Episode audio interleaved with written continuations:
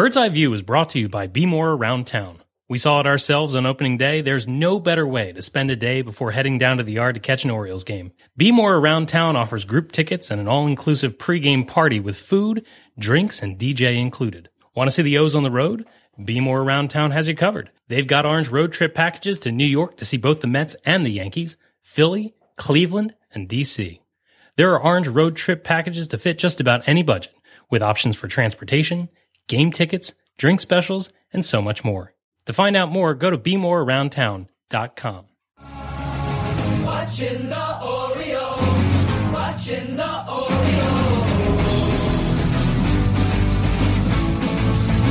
watching the Orioles, watching the Orioles.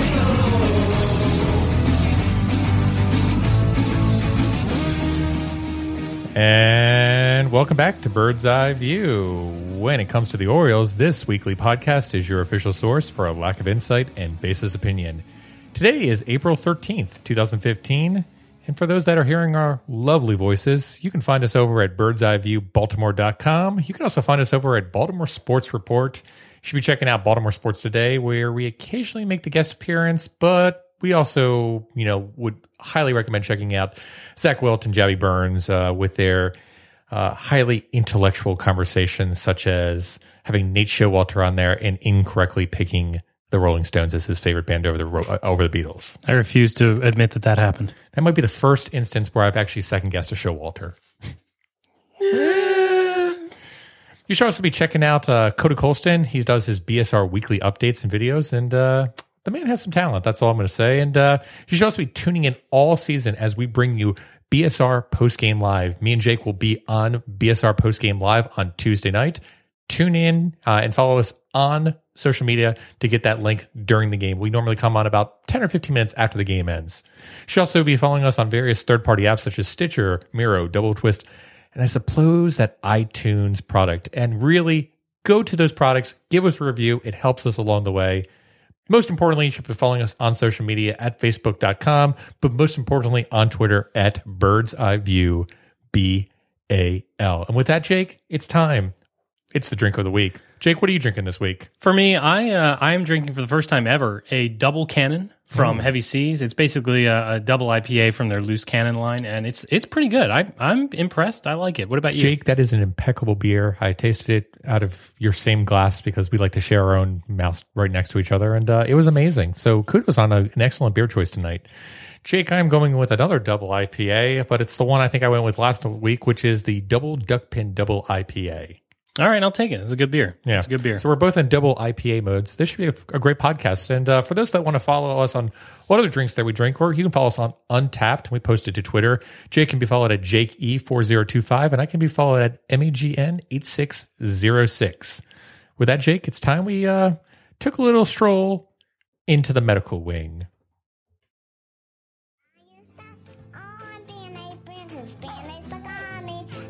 Stuck on Band-Aid brand, 'cause germ don't stick on me. Once they hold on tight, no matter what, one finger tells me. All right, Jake, a few more things happened this week into the medical wing. Why don't you go ahead and start? Well, first of all, the medical wing really revolves around Eddie Gamboa this week. First, you had Wesley Wright going to the DL with an injury to his trap. Eddie Gamboa was brought up to knuckle his way into the bullpen. This evening, on Monday, David Lowe was activated. He was put onto the Orioles bench, and Eddie Gamboa was optioned to AAA as a result. So it's the Gamboa shuffle. It's the Gamboa triangle. If so, you're saying it's the knuckle shuffle. It's the knuckle shuffle, and we've reached a new low. Also on the medical wing this week, we've got word that JJ Hardy is doing baseball activities and will likely go on a rehab assignment when the O's are heading to Boston later this week. And lastly, we're getting the saddest Matt Wieters facts of all time. We're getting reports from the beat writers that he's throwing at 120 feet again, and that he's hitting BP, live BP off coaches. So, woo, baby steps, I guess. Hey, maybe it's something Ryan Webb can do. So really nothing too new to report besides Wesley Wright going to the DL. And honestly, that just kind of frees up a little bit of roster flexibility in terms of the bench. So I guess that's good. You want to go over to the twat? This week on Twitters, the first thing I want to do is I want to talk about, well, we're losing something, Scott. Baseball is dying, yo. Just ask anybody on the internet, they'll tell you. And if you don't like the internet, then go to a newspaper and they'll tell you. Get off my lawn. Here's a tweet from Eric Fisher at Eric Fisher SBJ. And the tweet is as follows: MLB sets new spring training attendance record of 4.03 million. So Oakland opened up the top of their upper deck? Is that how they did it? Well, actually, you know, I've heard that the stadiums in Arizona are a lot bigger than they are in Florida, and so they're getting a lot more fans over there for Arizona. But, you know, the spring training experience is really phenomenal. You know, I went down a couple of years ago to Sarasota to see the Orioles. I just had a blast, you know, that nice Orioles baseball experience in March, and I'm sure every team's fans are getting into that.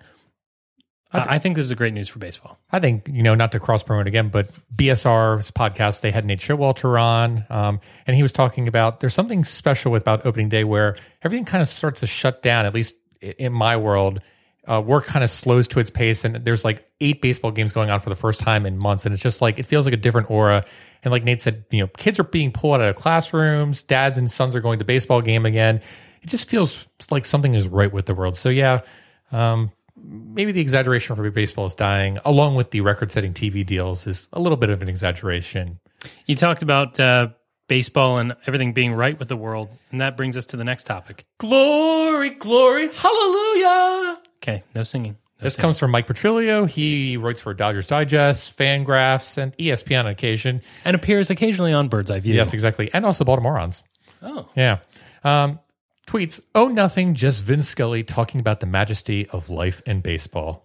Quick aside. Sure. You hear about the East Coast bias all the time, right? You hear about it all the time. I tell you what, when our baseball game ends on the East Coast, yep, I go to the MLB Network all the time and turn on West Coast baseball, and I am much more familiar with West Coast teams, particularly in the National League, yep, than I ever was before the MLB Network existed. Yep. I'm also much more familiar with Vince Scully because of it. It's pretty much the only reason I have MLB Network is to actually listen to Vince Scully. Simple as that. Next one comes from, and you should, this comes from Russell A. Carleton. You can follow him at PizzaCutter4. And Russell A. Carleton is probably one of the predominant sabermetricians out there. He writes for Baseball Prospectus. And he is infamous for gory math, which, Jake, you would bleed your eyes over. But there's a great post from Eno Saris. Yeah, but you'd bleed your palms over it. Yeah. Russell basically puts out these posts and he says, I command you to read at Eno Saris on pitchers who might break out if we believe their spring stats. And it's on Fox Sports.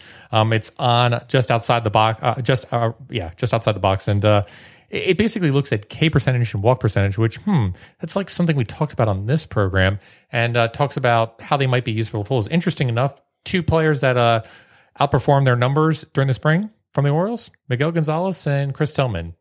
Everything's going great. Yeah, exactly. Next, we wanted to talk about something that's very important, and who better to let us know about it than the Spastics, who can, of course, be found at Orioles Spastics. And they write as follows. Oh, my God, I'm in a meeting, and I have so much to say. Ah! Hashtag Arrested Development. Folks, for you that don't know, Arrested Development is coming back to Netflix. There's going to be several more episodes. Let's just hope that means the Spastics come out of retirement to talk baseball and Arrested Development and combine it again into a brilliant, brilliant podcast. If the Orioles can't do it, maybe AD can. Yes. Jake, I'm going to have to summarize this next tweet as Squee! This comes from Matt Taylor at Roar from 34, and it's Palmer using BABIP to explain why people doubt Miguel Gonzalez. A pitcher that pitched in the 60s talking about BABIP. Gotta love it. Gotta love it.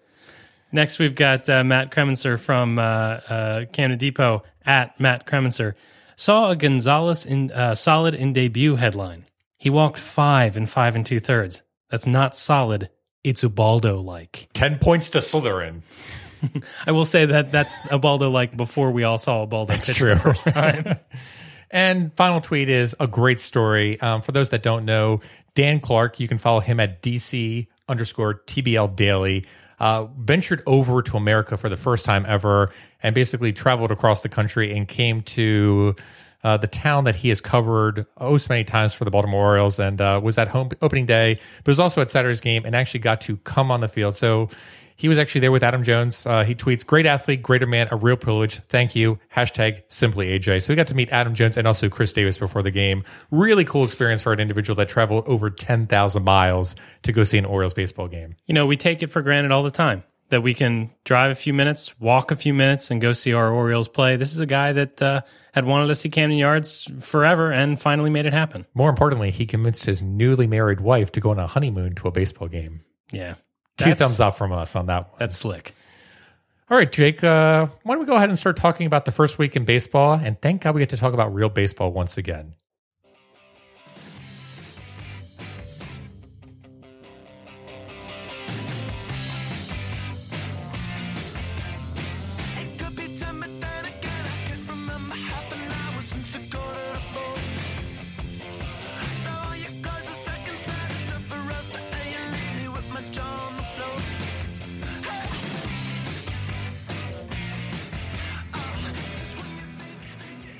Well, Scotty, here we go again. It's baseball season. We actually have baseball to discuss. And I'm really excited because we started this podcast right before the 2012 season.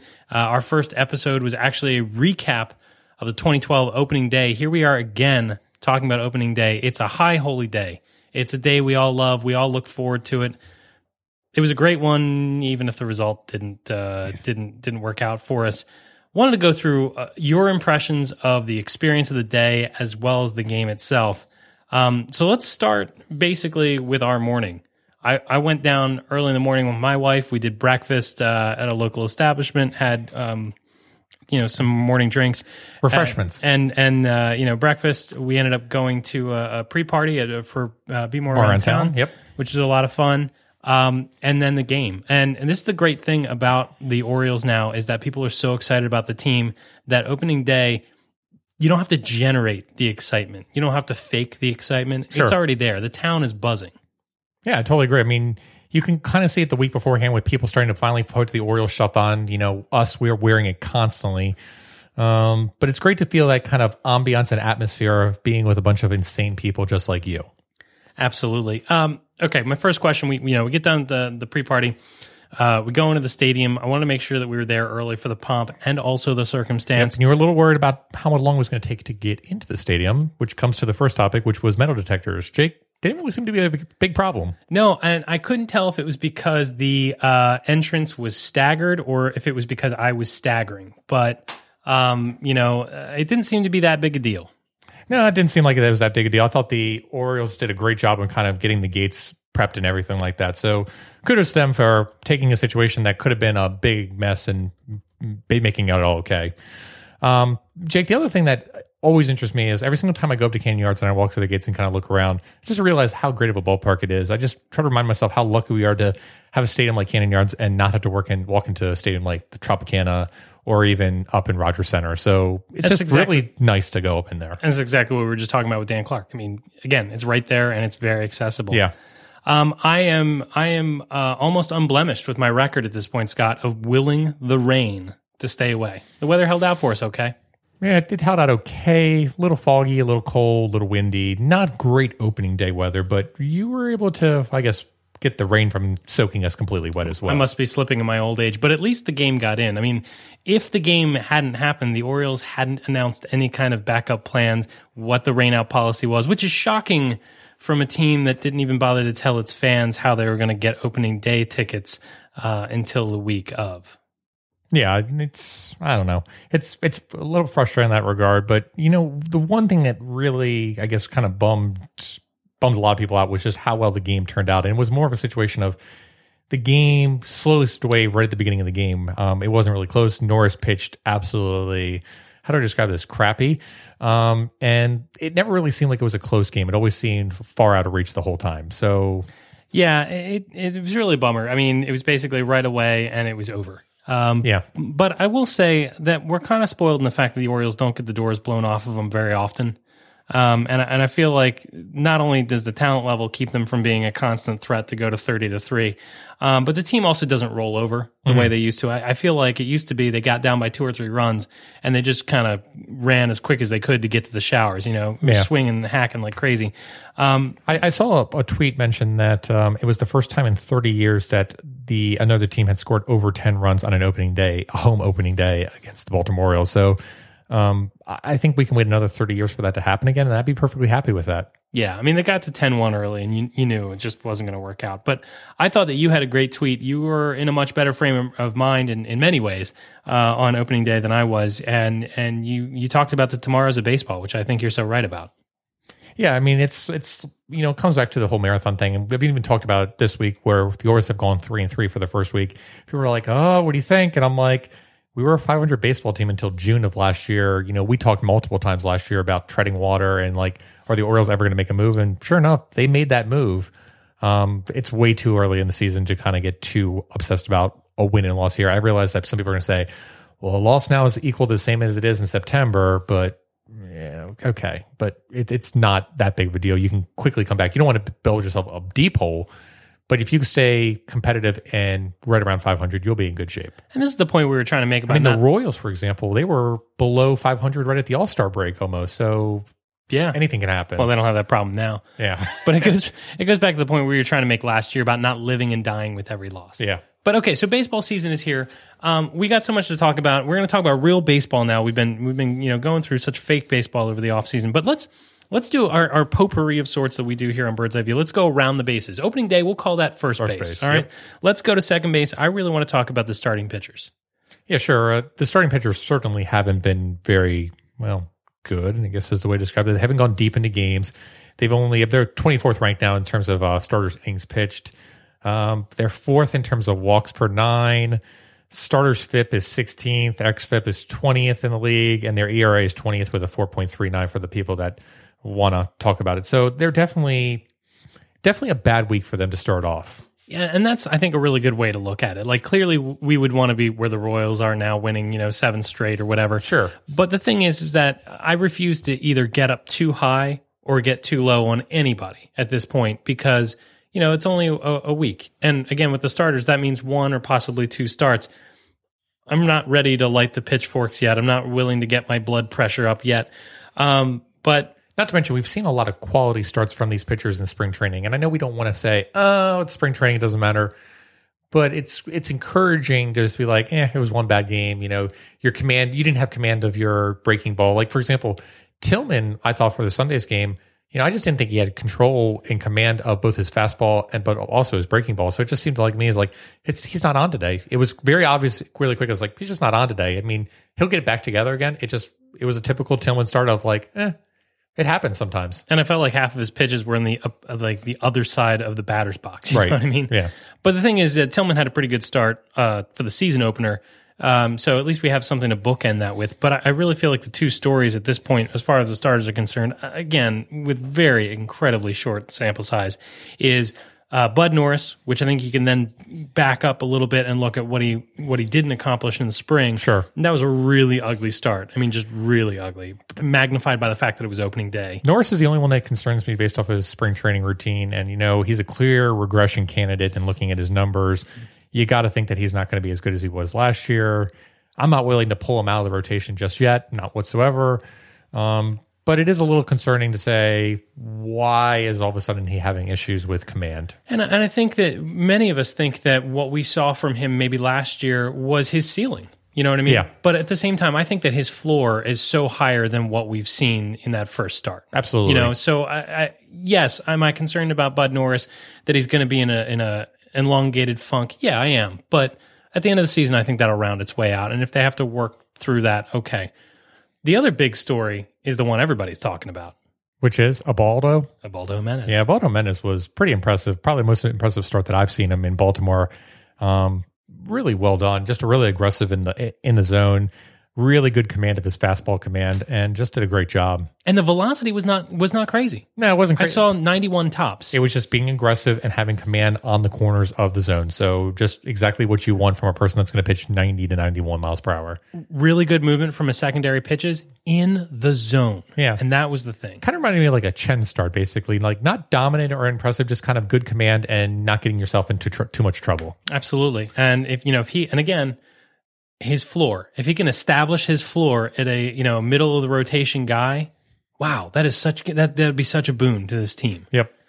All right, one of the pitchers that I had talked about maybe coming in and being part of that rotation, and this we're going to go to third base, is Kevin Gausman. And this is the oddity, which is Kevin Gausman. You know, as far as much accolade as they gave to him, he's pitched extremely poor over his two games of appearance with nearly no command. He's had 9.82 walks per nine innings. And what's even odder is that Gausman has commented that he's working on a curveball out of the bullpen. You know, for the entire spring training, we've been told that he's been working on a slider. And now Gausman's gone to Steve Mileski and says, oh, yeah, I'm actually throwing a curveball now. And, oh, by the way, I threw it like 15 or so times in Tampa Bay. But none of the numbers work out to be that way. If you look at PitchFX, which I'm a pretty big proponent of, the numbers don't show that whatsoever. It says that he maybe pitched like 8. So that's about half. I mean, that's not like, oh, I'm off by a pitch or two. That's half of what he thought he was throwing. And the other thing is, too, it's kind of odd that he would just switch right up and go back to a curveball. It kind of exemplifies the aspect that his slider really wasn't that good. And honestly, his curve's not that good either. So it's probably a mix of a slider and a curve. It's a slurve, Jake, basically. I guess my question is, if he's got his four-seamer and he's got his splitter / change-up, whatever it may be, whatever you want to call it, you know, do you really want him developing that third pitch in the bullpen? Or do you really think that it's necessary for him to go to the minors in Norfolk and basically say, have at it? I think it's a difficult question for two reasons. And the first is this. We talk about Jason Garcia with the fastball. Jason Garcia has got that fastball that is major league ready. Sure. And the Orioles have rolled the dice to bring him into the organization and say, we are going to be content to allow Jason Garcia to be one of our best 12 pitchers and work on his secondary pitches at the major league level because his fastball can absolutely get out major league hitting. I think that organizational philosophy, if they're going to do that with Garcia, should also apply to Gausman, and here's why.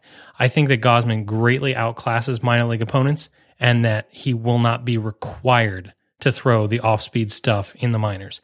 And while he's working on these other tools, Gausman has fallen in love a little bit with that fastball. I mean, he was touching, depending on whose gun you listen to, sure, he was touching over 100 miles an hour. Yeah. I think that he needs to work on not falling in love with the fastball and using it effectively by not overthrowing. And to answer your question, yeah, I think that the bullpen is probably the best place for him to do it because for the overall health of this organization and having a dominant starter in Kevin Gausman, he needs to not be able to cheat by blowing away minor league opponents. Yeah, if you look at his pitch selection, it's pretty similar to what it was last year in terms of how he's using it besides the change up between the curve and the slider. But what was really interesting, too, when we were watching on Sunday is he started a lot of at-bats out with his splitter or that slurve, basically. And I was like, man, if you got the heat, bring the heat, like on your first pitch. Why are you bringing one of your breaking balls or off-speed pitches on your first pitch? It didn't make sense to me. So I understand what you're saying, and it makes perfect sense. I think it'll be interesting, too, to see if he continues in the bullpen where he's using that fastball and when he's using that fastball, because that kind of gets in the conversation with Jimenez. Jimenez did a great job of mixing up his pitch selection and pitching backwards extremely effectively to the point I was like, I'm not exactly sure what he's going to throw. And Jimenez was a very deliberate pitcher for the past 3 years, and he got really smart and became a pitcher as opposed to a thrower. I know that's a Palmerism, but I really was impressed with Jimenez, and I haven't been impressed so far with Gausman in terms of pitch calling and pitch selection. I honestly would like to see him go to Norfolk until he figures out this slurve situation. And you might be right. I mean, I was in favor of him going and going on and doing it in the bullpen. But, that having been said, you made the observation at the game that his pitch selection didn't make sense. And my observation at the game was that my 4-year-old was picking his nose. That's true. So that's true. We did have a different perspective. You were trying to prevent the 4-year-old from like touching the person ahead of you and stuff like that. A little bit. All right, let's go to home plate. This is important because you're not going to have 4-year-olds with you. Jake, you're going to go on a trip this weekend. And, you're going to watch the Baltimore Orioles on this trip. So tell me a little bit about it. I'm really excited about it. We've talked a lot on this podcast, and people that have listened for a long time, first of all, you're fools, but have heard us talk about the fact that I never wanted to travel with this team when they were awful because I had so many bad experiences of opposing fans coming into my stadium and making me miserable because my team was awful. And I said, there's just no way I'm going to subject myself to that in opposing stadiums. I don't care how wonderful the other stadiums are. I'm not going to go and watch the Orioles get their brains beat in when there's a very good chance they're going to do that every day of the week. The Orioles are good.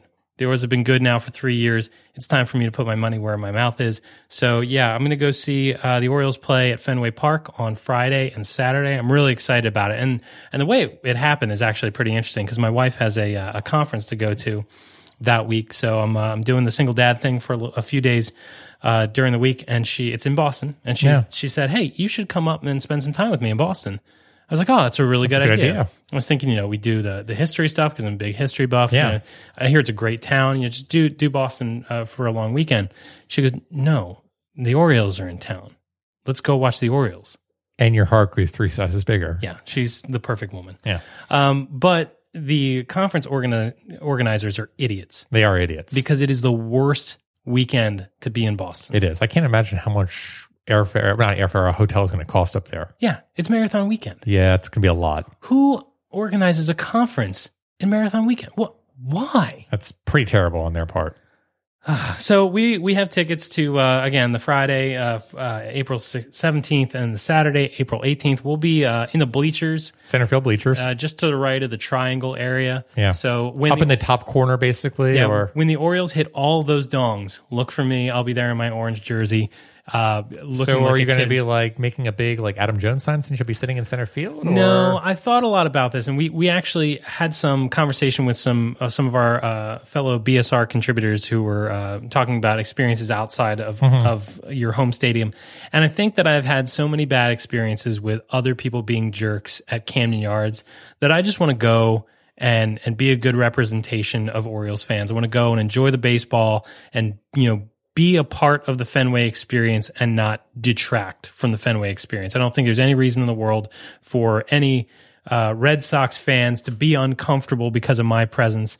And, the last thing I want is to, get into it with a bunch of drunk Red Sox fans because I'm being aggressive. Well, best of luck to you. I hope that it's a great experience for you, and hope no one gives you too much of a problem while you're up there. I'm sure it'll be fine. It'll be a good time. This is the one stadium that I'm really excited about going to. I would like to see Wrigley, but Fenway for me is really, it's going to be pretty special. Okay. It's a dump. It's Camden North. But oh, no, I know it's a dump. Yeah. It won't stand up from the modern amenities standpoint, but I think just the history, the aura of being there will be pretty special. Speaking of aura, you were basked in the greatness of aura last year.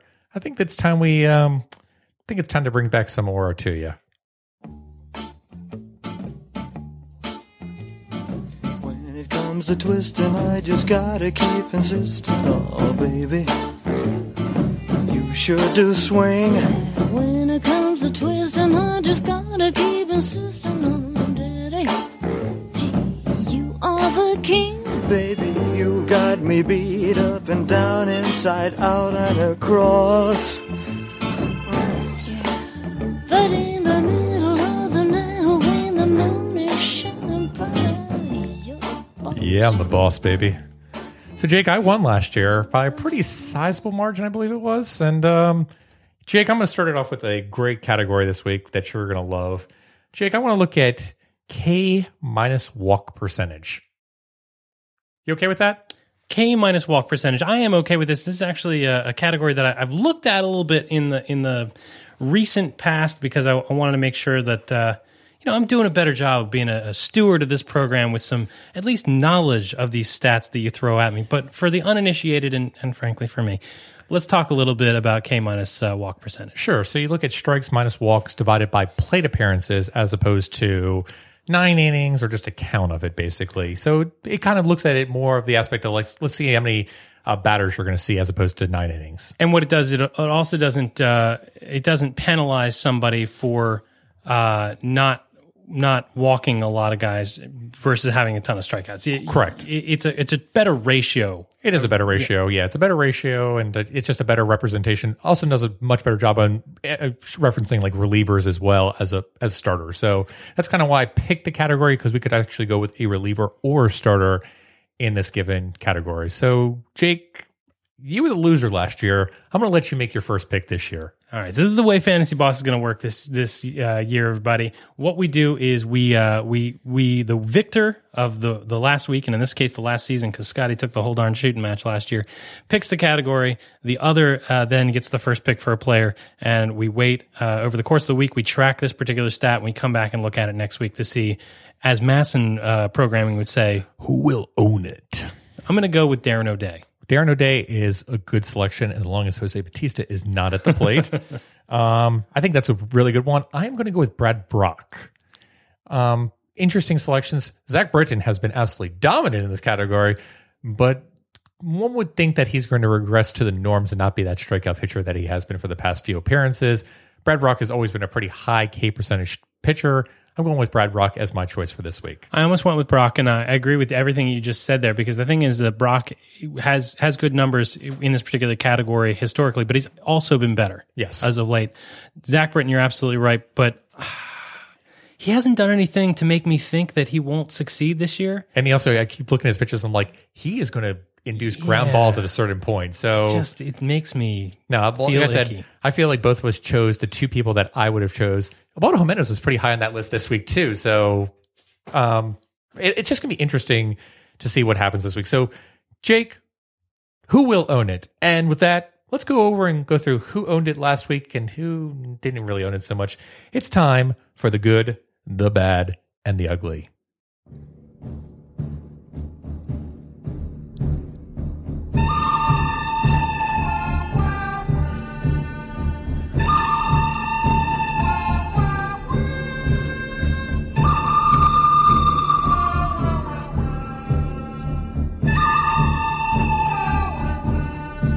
Yes, it's time for the good, the bad, and the ugly. Jake, you want to get started this week with your good? Absolutely. We always have you go last because the quality of your rants for ugly far exceed the quality of my own. So I'm going to go with good this week. Mine has to be Alejandro Diaz, and he has been just about everything this week. He's got us saying Nick Markakis who at the top of the lineup. Yeah. He's been hitting the cover off the ball, but more importantly, he has been taking really good at bats. And what I mean by that is that he is seeing a lot of pitches. He's being very patient. And one of the home runs that he had in the Tampa series came at the end of a 10-pitch at bat. And later in that game, he had another 10-pitch at bat. He's being patient. He's being productive. And in the first 6 games, he only appeared in 4 of them. So he's being platooned so that he can remain so. We talk about how you really measure a hitter. WOBA is probably one of the better offensive measures for somebody's value. I know. I'm sucking up to you tonight, Scotty. Yeah. His is a 453 for the early part of the season. It's pretty good. And league average is 320. So right now for this week, he's been really good. 6 hits over 19 at-bats, 2 home runs, and 3 RBIs. Yeah, he's good this week. Yeah. My good for the week has got to go to Ubaldo Jiménez. Best start since coming to Baltimore. Absolutely filthy with his command and aggressive in the strike zone. Exactly what you want to see from him. If he can continue that pace, great. There's no way he's going to continue that pace, but, just really encouraging to see. Jake, who's your bad for this week? My bad for this week is Manny Machado at the bat. Okay. He has been all world in the field. He's been great, but he started out with 1 hit, 19 at-bats, and that is not a good start. Not a good start, but has made some really nice contact with the ball in a lot of appearances, so I think that the worm is about to turn for Manny Machado, and he better start turning sooner or else that 200-hit prediction I made for him is not going to come true. What about you? What do you have for bad this week? My bad has to go to Delman Young, who posted lower numbers offensively than Ryan LaVarnway and Ryan Flaherty as a DH. As Jake has said, the legend of Delman Young during the regular season continues. All right, we're going to move ahead to the ugly, and look, what more can be said? It's Bud Norris for me. Tillman had a terrible start, but he also had a pretty good start to start the season. Norris has no leg to stand on as far as what he did in the spring. He's just not. He doesn't have it right now. I hope he gets straightened out. But in a very small sample size, we're overanalyzing just a few games. It's Bud Norris for me. Ugly this week. Okay, ugly for this week has to be Dan Duquette in the front office. Folks, for those that are not paying attention, Ryan Webb was released this week and was promptly traded to the Dodgers. And we got 2 minor league prospects, nobody of significant value, 20 to 30 prospects in any franchise. But we also traded away a competitive balance pick. It was the number 74th pick in the draft. And most people would be like, great, we got some prospects back, and we only had to give up, Ryan Webb and this competitive draft pick.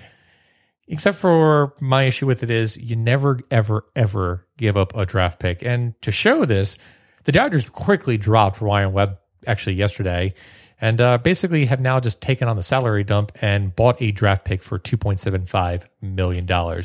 Now, you look at the value of it over what most minor leaguers that are drafted in that position are going to be, and the value comes to be pretty a big break-even on the average. The problem I have with it is it's a lottery ticket, and that lottery tickets can sometimes get you gold, just like any lottery ticket is.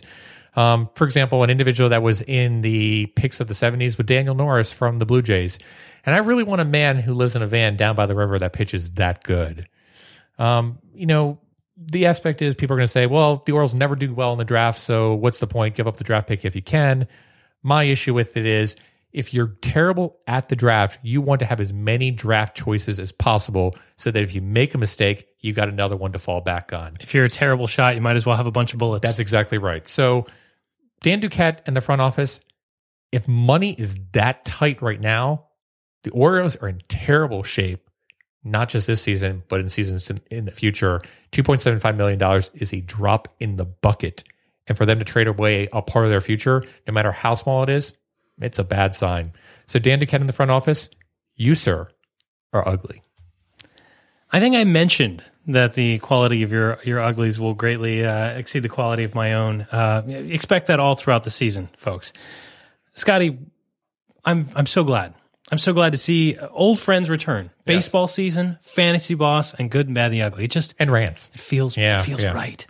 But we should probably wrap this up. Can we blow the save? Sure, I'm going to blow the save, Jake. One of the things that we didn't talk about during opening day that I thought was really good was Jim Palmer being honored for 50 years with the Orioles. But the one thing that was more critical to me than anything that happened with the pomps and circumstances with Jim Palmer is the Orioles donation to a foundation that Jim Palmer and his son represent, Autism Speaks. The Orioles donated $50,000 to that organization. And, that's a significant amount of change to make for an organizational donation. I just think, hats off to the Orioles for going ahead doing it. That's not a small check to write, especially when, you're trying to save $2.75 million for a draft pick. But, kudos for the Orioles for making that donation. It certainly comes back to the whole aspect of Peter Angelos is a very philanthropic individual and willing to give money to charitable contributions. I just wish he would give some charitable contributions to the minor league organization. I think what was great about it was it was obvious to everyone that saw it that Palmer was legitimately surprised and touched by the... Very emotional, yeah. And that's good stuff. Baseball is about so much. We talk about the storylines all the time. It's about community. It's about family. It's about tradition. Watching tears well up in the eyes of one of the great pitchers from the organization because of the relationship he has with the team. Yep. Yeah. That's pretty special. Yeah. So that's going to be it for this week. We're not going to break it into too much because it's really only 1 week. Let's let it digest, folks. Let's get a little bit more information behind us before we start going off the rails. You really don't want to hear us talk for like 10 or 15 minutes about, 6 games of performance. If you do, well, then you've got to figure out other priorities in your life. So with that, Jake, big series are coming up with the Red Sox. 4-game series, and these are important games, but stay around 500 for April, and I'll be pretty happy. Yeah, me too. Before we get out of here real quick, I want to thank John Young for finding us at the ballgame. Hey, if you're there on Sunday, Scotty and I will be there. Please come find us, Section 336, and we'll be happy to say hi. And with that, Baltimore and beyond, adieu. Good night, Baltimore. Be safe out there, and let's go O's.